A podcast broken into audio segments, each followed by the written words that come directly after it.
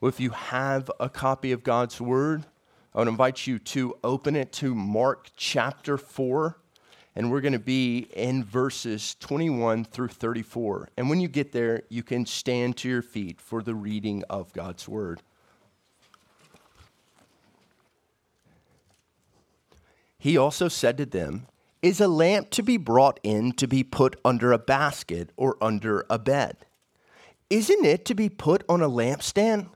For there is nothing hidden that will not be revealed, and nothing concealed that will not be brought to light. If anyone has ears to hear, let him listen. And he said to them, Pay attention to what you hear. By the measure you use it, it will be measured to you, and the more will be added to you. For whoever has, more will be given to him, and whoever does not have, even what he has will be taken away from him. The kingdom of God is like this, he said. A man scatters seed on the ground. He sleeps and rises night and day. The seed sprouts and grows, although he doesn't know how. The soil produces a crop by itself. First the blade, then the head, and then the full grain on the head. As soon as the crop is ready, he sends for the sickle because the harvest has come. And he said, With what can we beca- compare the kingdom of God? Or what parable can we use to describe it? It's like a mustard seed that, when sown upon the soil, is the smallest of all the seeds on the ground. And when sown, it comes up and grows taller than all the garden plants and produces large branches so that the birds of the sky can nest in its shade. He was speaking the words to them with many parables like these, as they were able to understand. He did not speak to them without parables. Privately, however, he explained everything to his own disciples. This is God's word. You may be seated.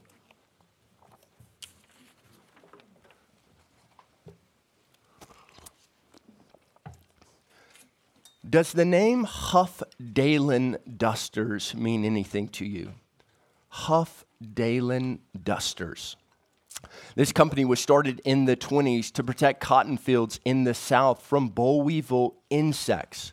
These beetles were on the verge of crashing the economy when this crop dusting company came on the scene with one plane in Georgia. The company started to pick up steam as it started to expand in Alabama, Texas, California, Mexico, and even Peru during this expansion, a man named C.E. Woolman took over the operation, relocating everything to Monroe, Louisiana. Woolman wasn't satisfied with just spreading insecticide, so he decided to try something new. On September 13, 1928, a Huff Daland Duster pilot decided to fly people from one Peruvian city to another. Well, when Woolman saw this, he got a taste of what could be their company. So he gathered a bunch of his investors together, and later that year, he formed a company named Delta Airlines. Delta's first American flight was taken on June 17, 1929, from Dallas, Texas, to what many people call God's country. That is Jackson, Mississippi. I don't think anybody says that. But think about this with me for a moment. What do you think C.E. Woolman's reaction would have been on June 17, 1929, if you would have told him less than 100 years Delta Airlines would become one of the biggest airline companies in the world, serving up to 240 destinations in 50 countries across six continents? What was, his re- what was his reaction? What would have that been? Well, I think he would have laughed you out of the room. Why? Because it would have been almost impossible for him to square Delta's origins with the global force they are today. How could you imagine, predict, or think up something so seemingly small and insignificant that would grow into a t- company that would touch almost every inch of the globe? Well, Christ Fellowship, Jesus Christ, and the rest of the parables in Mark 4, he helps his followers understand that just because something looks small and in- insignificant, it doesn't mean that they should underestimate its value and growth. Just because it looks small and insignificant, don't underestimate its value and growth. The kingdom of God began in a way that nobody expected. But like Delta Airlines, Jesus teaches his disciples that the kingdom will grow into a global force to be reckoned with. Jesus calls his followers not to underestimate the kingdom just because they cannot see what is right in front of them. Jesus wants his disciples through these parables to understand that God doesn't always work quickly, but he works purposefully. So they're called to listen, wait, and walk confidently before him. In Christ Fellowship, although we're looking at the kingdom of God on this side of the cross, we too, we too might be questioning its significance. It can be difficult to perceive the greatness and power of the kingdom as we gaze at our world today we might wonder why is God working so slowly to usher in his perfected kingdom? Brothers and sisters, we too, like the disciples, we must be reminded that God doesn't always work quickly, but he works purposefully. So we're called to listen, wait, and walk confidently before him. I have three points coming from Mark chapter 4, verses 21 through 34. And I want to say that John MacArthur was really helpful in formulating these points. My first point is listen obediently.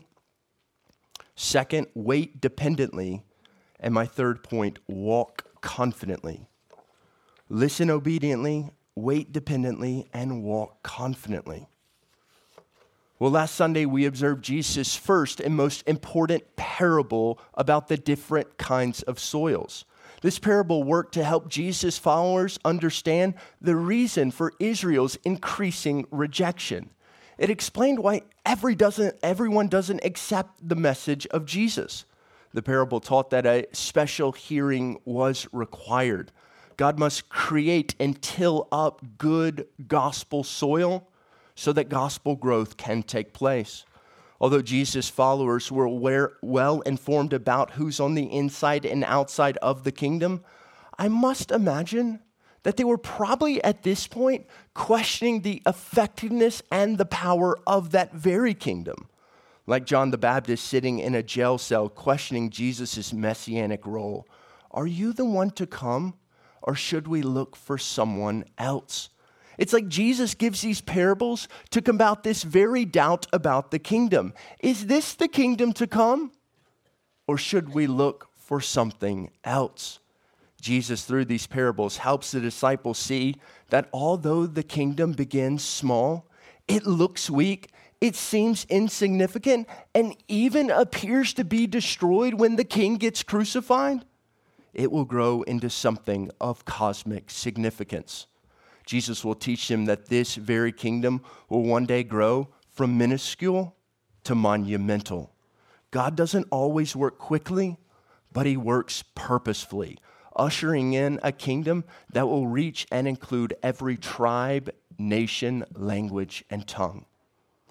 Well, before Jesus begins to speak about the kingdom's growth, he gives a parable teaching his disciples about the promise of revelation and reward. Those who hear, well, those who hear will be given more, yet those who close their ears, they will be left with nothing. Our first point listen obediently. Look with me at verse 21. He also said to them, Is a lamp to be brought in to be put under a basket or under a bed? Isn't it to be put on a lampstand? For there is nothing hidden that will not be revealed, and nothing concealed that will not be brought to light. In the Greek, there's a definite article before the word lamp that reads, Is the lamp brought in to be put under a basket or under the bed? Some people take this verse to mean that this metaphor of lamp, it points to Jesus, the lamp. So they're saying the lamp is Jesus. Jesus is the lamp to bring light and revelation to the world. And I want to say I'm sympathetic to that interpretation but I don't think that's what the context suggests. You see, in verses 10 through 12, what did Jesus say? We said that these parables, the secrets of the kingdom, are given to the disciples, but everything um, comes in parables for those that are outside. The context suggests that the light represents the hidden secrets of the kingdom shining forth for all to see. In the first century, a lamp was made from clay and filled with oil. They would set these small lamps on the edge of the wall, and they would do this at night. Why? So that light would illuminate the entire room. Well, this past Sunday, Trevor Stallnicker was helping me set up my office since it gets converted to a nursery every Sunday. Well, when he was helping me, he put my wastebasket under my coffee table. Now, the wastebasket, I want to tell you, it fit perfectly. It had like an inch to spare. But when I saw it, I realized I could not throw anything away. Immediately when I saw it, I thought of this verse. What was once useful, or what was once useful, has now become pointless. It's pretty obvious that no one puts a wastebasket under a coffee table. Sorry, Trevor. yet better yet, nobody puts a lamp under a basket. That defeats its purpose. Now, Jesus goes on to make this point even more explicit in verse 22. Look with me there. For nothing is hidden except to be made manifest, nor is anything secret except to come to light. I love how the New Living Translation translate this verse. It's very helpful. The New, Tra- Tra- New Living Translation says this For everything that is hidden will eventually be brought into the open, and every secret will be brought to light. You see, throughout Jesus' ministry, what did he do? What does the final verse of our passage say? he mostly spoke in parables, keeping these heavenly secrets from the outsiders. Yet a time would come when the floodgates would open wide, bringing light to everything that Jesus kept hidden. It's interesting when you look at Mark chapter 9, verse 9. The Mount of Transfiguration just happened. Jesus transformed for his inner circle to show them all his glory. And as they were coming down the mountain, what did Jesus say to his disciples? He said this Tell no one what you have seen until the Son of Man has what? Until the Son of Man has risen from the dead. And I want to say this was a common command that Jesus gave. This wasn't a rarity for him to say, hey, keep this a secret. Hey, when I heal you, don't tell anyone about this. And my question is, why does he do that? Why does he command people to be silent? Why tell the disciples this coming down from the mountain? Why tell those he healed to be silent? Don't tell anybody about this miracle. Well, I think one of the main reasons is that his messianic role carried wrong connotations. And only after his death and resurrection can Jesus rightly be known for who he truly is. Any attempt before would be purely speculation. That's why there's no contradiction between verses 11 and 12 when Jesus says, I speak in parables so that my truth might be hidden, and verses 21 through 22. Although mostly hidden now, Jesus' suffering servant and reigning king will soon be like a lamp on a stand, displayed for all the world to see. I want to make one quick observation before we move on. Similar to the cross and resurrection, God's word will be vindicated on the last day. Similar to the cross and the resurrection, God's word will be vindicated on the last day. It will be brought to light, proving to be exactly what it said it was the very word of God. Nothing will be concealed on that day, and every portion will prove to be accurate. It seems like as the days go by, God's word is being concealed in every sector of society. Sadly, even the religious sector. Yet a day is coming when those who have stood faithful to God's word will be vindicated before the nations. So, Christ Fellowship, what is our command? Our command is take up the lamp, cast aside the basket, and hold up every single truth of God's word. You might look foolish and ignorant now, but you will be vindicated on the last day. Jesus promises that a day is coming when you will be shown to be right. Yet on that day, I have to imagine, I have to imagine that not a single person will say, I told you so. How could we? the consequences for those who close their ears will be devastating enough. Well, I think it's helpful to label verses 21 through 22 as the promise of revelation, and then verses 24 to 25 as the promise of reward. So we have the promise of revelation, then we have the promise of reward. Revelation is being revealed, and it will continue to be revealed through Jesus and his disciples. But as we turn to verse 24, we see a promise from Jesus. What is this promise for those who listen? Well, if you pay careful attention to my words, Jesus promises that he will be vigilant to give you more of his words. These two verses are so encouraging because God's generosity, friends, God's generosity is on full display. I love the verses of Eric McAllister's song, What is Man? He says this What is man that we can know him? He is infinitely great. Who were we to be invited? beckon near to see and taste. Thanks to God, the God of heaven, reaching low to our estate to show he is Lord. Friends, marvel at the fact that God has condescended. He has come low to reveal himself to us. And this verse says that if we pay attention, if we pay attention, he will reveal more of himself to us. Does this not motivate us to seek God's word like a lost treasure? Does this not motivate us to study God's word, to read rich theological books, to discuss God's word with other brothers and sisters? This is a promise from the Lord that if we continue to dive in, he will divulge more of himself. Praise God for that reality. Yet he gives us a warning too at the end of verse 25. Those who close their ears to his word, they will lose anything they had from the start. If you do not use it, you will lose it. Plain and simple. Well, now, if we label verses 21 through 22 the promise of revelation, and verses 24 through 25 the promise of reward, really the hinge that holds these verses together is verse 23, and that is the command to respond. How do we move from revelation to reward? Well, this text tells us we must respond rightly to God's word. Jesus gives the exact same command in verse 23 that he did in verse 9. How are you rewarded? Well, you must understand that there's something deeper going on in these parables. You must have ears to hear these heavenly truths embedded in these earthly stories. Well, how can this happen? We talked about it last week. Divine grace is required. Yet when God intervenes, we must respond to these secrets unveiled before our very eyes. Now, this hearing involves both accepting that these words are from God and also applying them to our lives. Luke 11 28 says, Blessed rather are those who hear the word of God and keep it.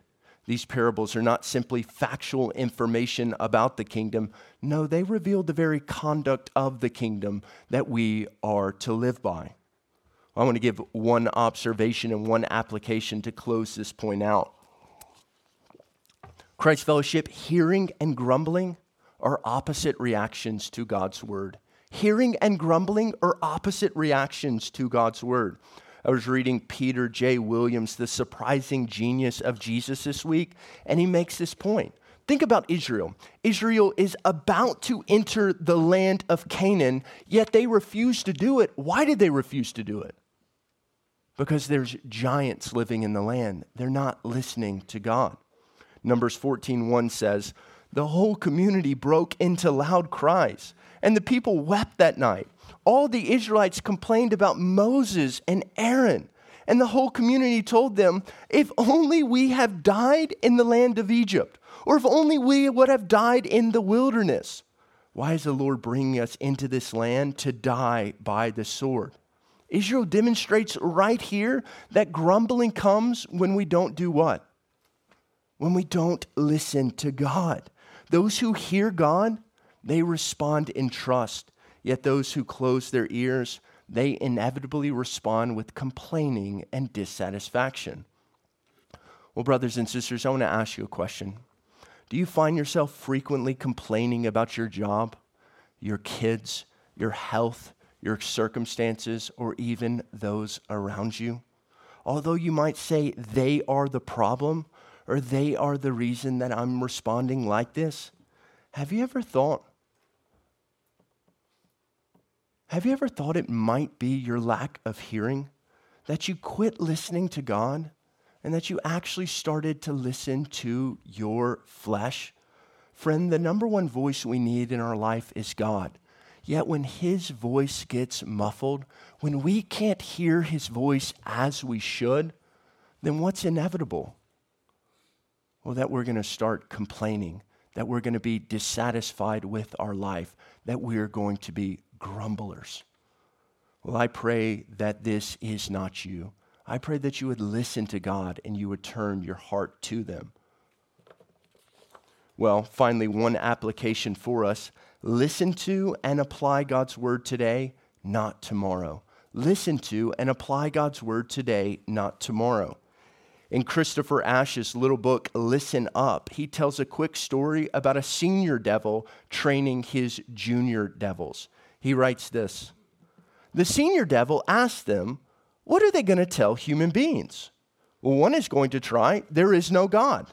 The senior devil thinks it's worth a try, but doesn't think that many people will be foolish enough to fall for that. A second suggests there is no judgment. The senior devil thinks that's better, but still doubts he'll have much success because people have an inbuilt sense of accountability and an understanding that our actions have consequences. Any other ideas, he said? Well, how about there's no hurry? pipes up a third. The senior devil warmly congratulates him. That's exactly the message that will be most widely believed and will do, in fact, the most damage.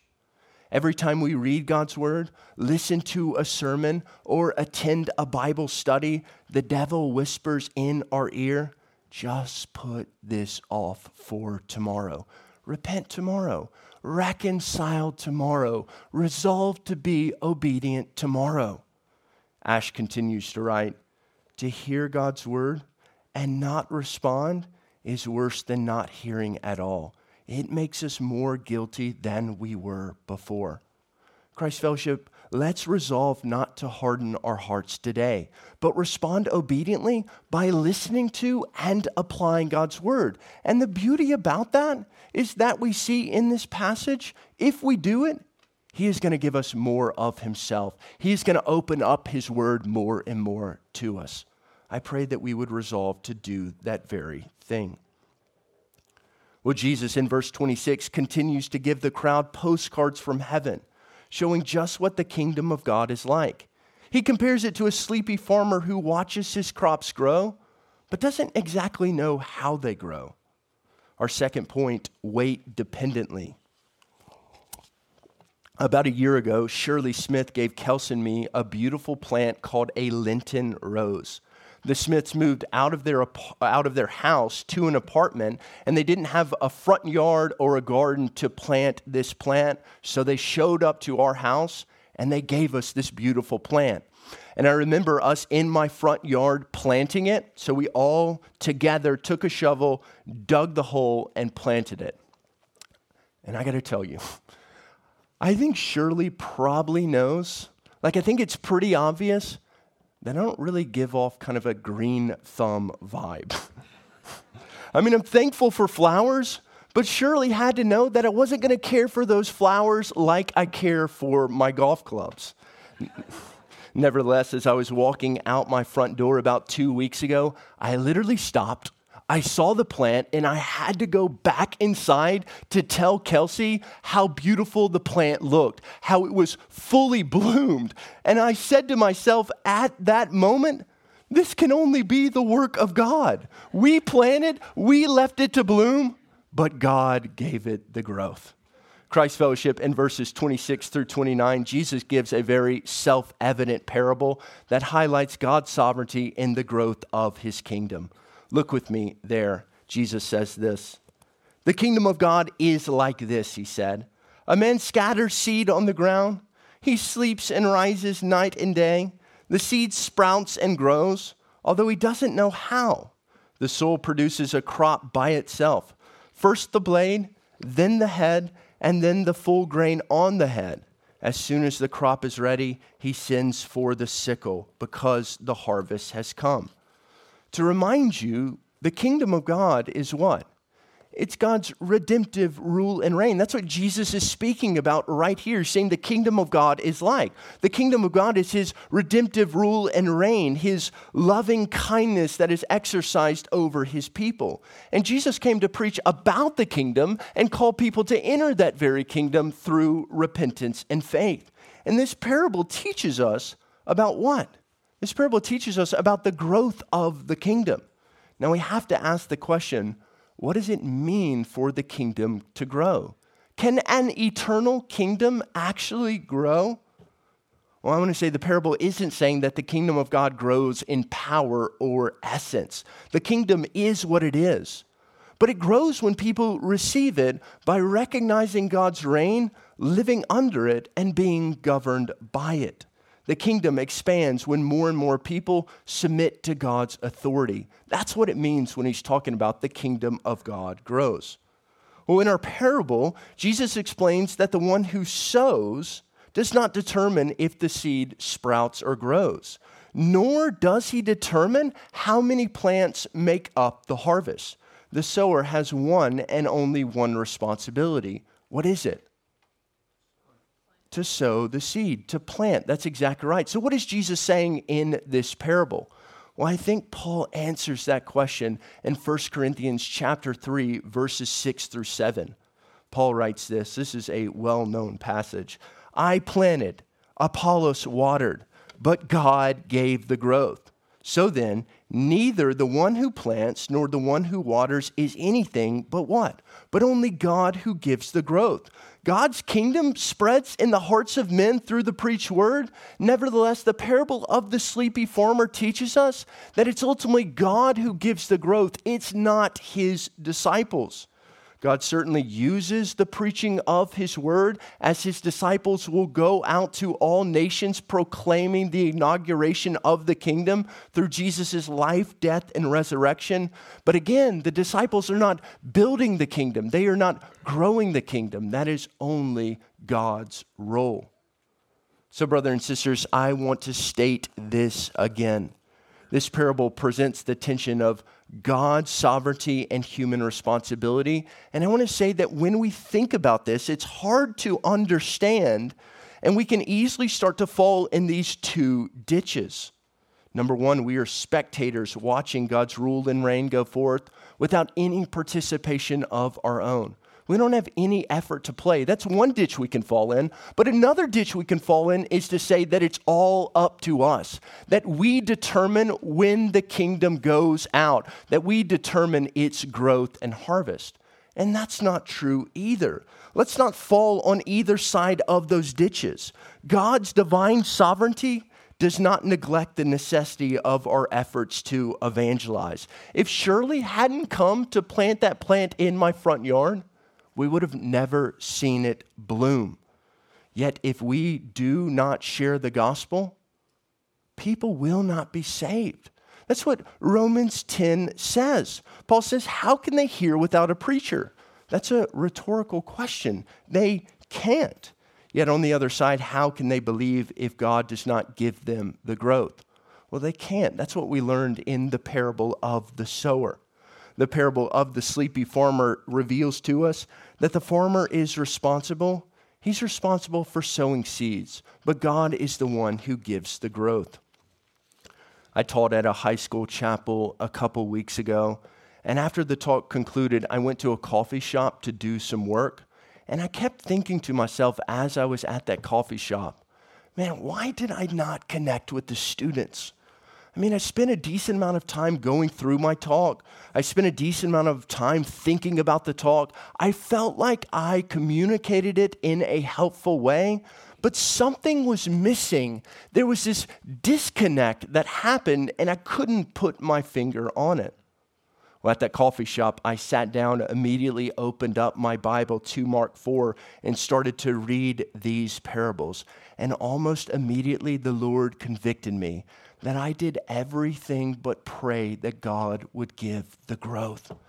I was cut to the heart. I did, did, did, but sadly, I did not depend, depend, depend. And I wouldn't say that I would explicitly say that I'm the one that builds the kingdom. I would have never said that. But my actions showed that very thing. Brother and sister, one thing that this parable teaches us is to wholeheartedly depend on the God that produces gospel growth. Not too long ago, Peter sent out such a helpful list for our congregation to pray through. And one of those prayers was this that God would grant us the joy of seeing men, women, boys, and girls saved through the ministry of our church in 2024. Christ Fellowship, what the parable of the sleepy farmer is communicating, and Peter is communicating in this prayer that again, unless God gives the growth, the harvest will not come. So, what do we do? We depend on God. We preach the gospel and we pray. And I think if we do that, if we continue to preach and pray, preach and pray, preach and pray, then God will allow us to see many men, women, boys, and girls come to faith through the ministry of this church. But we got to depend on the Lord. Well, Jesus in verse 29 finishes the parable by echoing an Old Testament minor prophet speaking about judgment. He's alluding to Joel 3:13 where Joel prophesies this. Swing the sickle because the harvest is ripe. Come and trample the grapes because the winepress is full. The wine vats overflow because the wickedness of the nations is extreme. What does Jesus mean by alluding to this prophecy of judgment? Well, he's saying that although the speed of God's growth might seem slow moving, it's indeed leading to a specific destination. It's leading to a harvest. Jesus gives us this slow growing process in verse 28. You can look with me there. First the blade, then the head, then the full grain on the head. And then he moves to verse 29 to help us see that this growth is leading to a specific place. The kingdom of God is growing and growing, Yet one day this growth will end and the consummation of the kingdom will begin, bringing judgment to all nations. Well, if you're not a follower of Christ in this room, I want to ask you a question Are you ready for this harvest? John the Baptist, during his ministry, spoke about this same reality, saying, His winnowing fork is in his hand and he will clear his threshing floor and gather his wheat into the barn, but the chaff will burn with an unquenchable fire. Friend, although the parable of the sleepy farmer might communicate that you have lots of time, you have lots of time before this day is going to come about. Have you ever considered that Jesus gave this parable 2,000 years ago? Have you ever considered, too, that the way in which the Bible speaks about the day of the Lord, the last day, is that it's near, that it's fast approaching? And so, our question to you is that day is coming, and are you ready to meet your Maker? That day is coming, and are you ready to meet your Maker?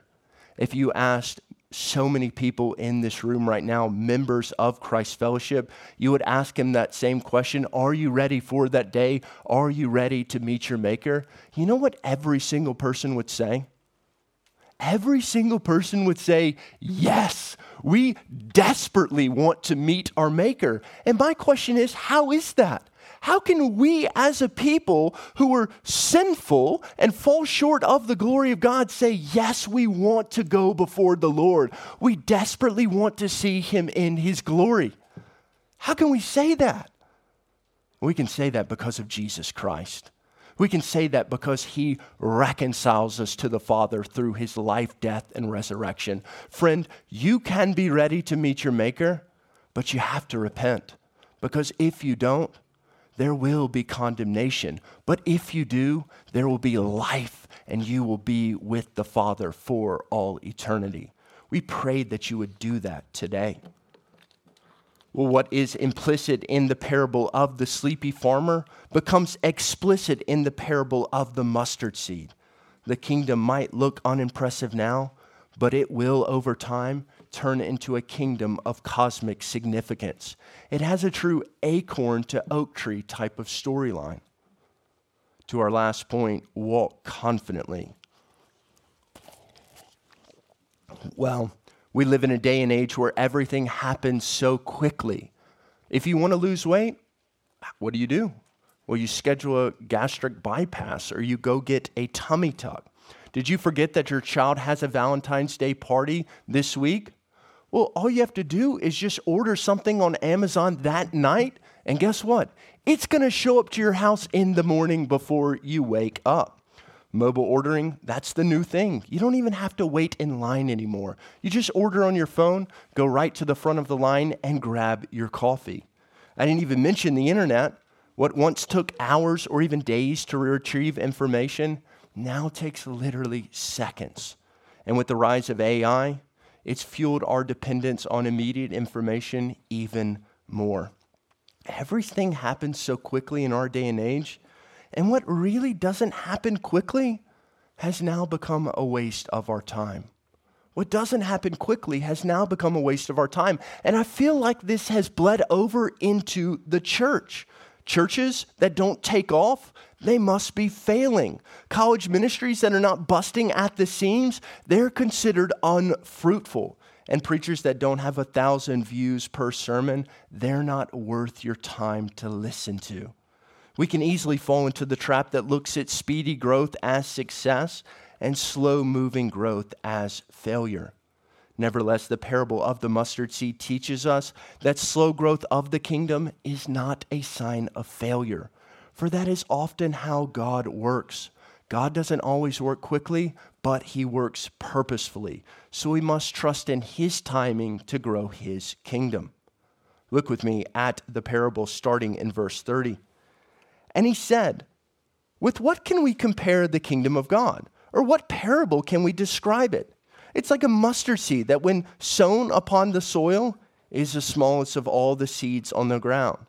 And when sown, it comes up and grows taller than all the other garden plants and produces large branches so that the birds of the sky can nest in its shade. Again, like our last parable, Jesus compares the kingdom of God to a mustard seed. He says it's the smallest of the seeds. And some people will argue, well, this actually isn't the smallest of the seeds. Has anybody ever heard somebody say that? This actually isn't the smallest of the seeds. Jesus is making an error. So, what does that mean?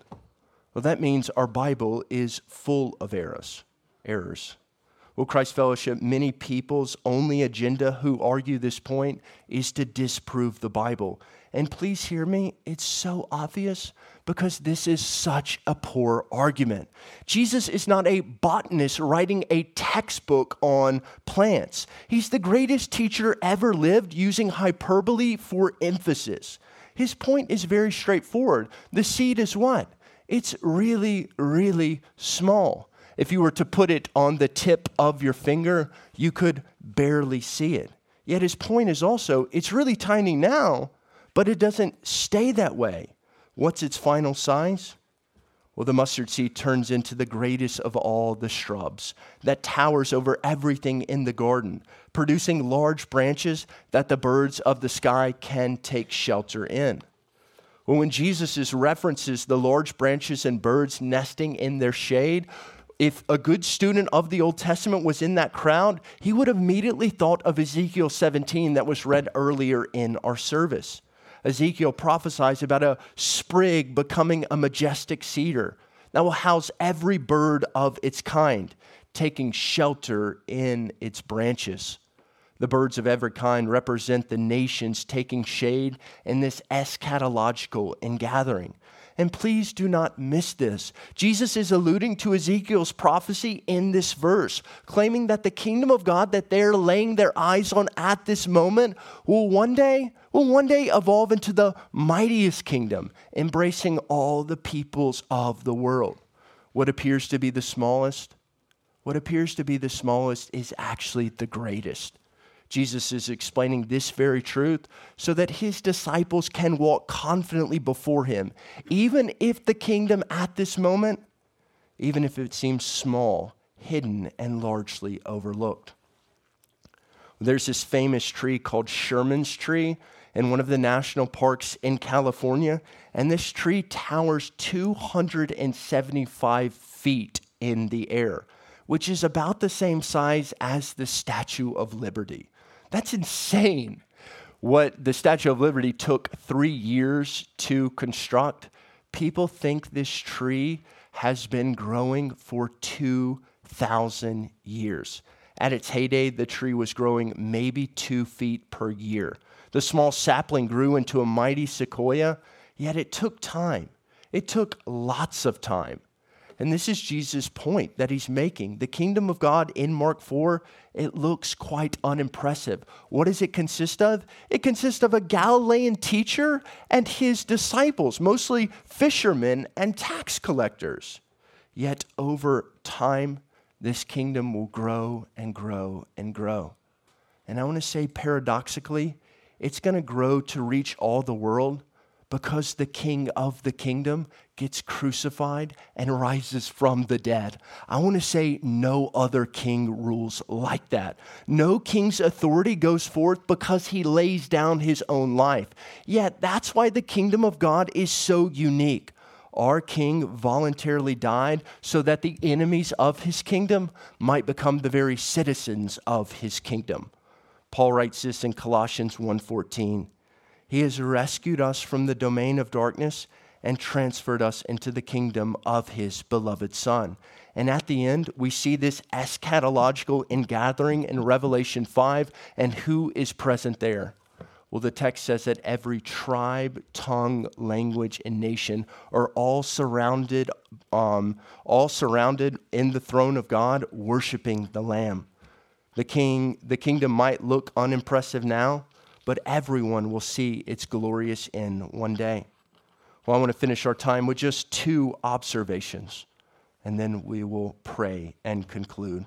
First, don't despise small beginnings. Don't despise small beginnings. Friend, when we think about the ministries we support at this church, I think we might be tempted to look at these ministries and downplay their impact for the kingdom. Wasn't this the same temptation that the disciples had? Wasn't this the same temptation that John the Baptist had? Yes. Remember that change is often very slow and success isn't always visible. It took years for the mustard seed to grow into a large shrub or the sapling to grow into a towering sequoia. And likewise, it might take years for these ministries to bring about change and to see visible fruit. Yet, my question for us is how will they experience that growth? I think the answer is simple. We must come alongside them in the seemingly insignificant years to pray, work, and help these ministries. Our involvement in the beginning is how these ministries will eventually grow. If you look at verse 34, you will see this application. Jesus explained everything to his own disciples so that they would do what? So that they would go and proclaim the kingdom of God to others. The disciples were instrumental in the growing of the kingdom. And friends, we too, we have so many different opportunities in this church to partner with amazing ministries like the Cambridge House, Pineapple Inn, Good News in Jail Ministry, the Good News Bible Club, or the Tribe for Life.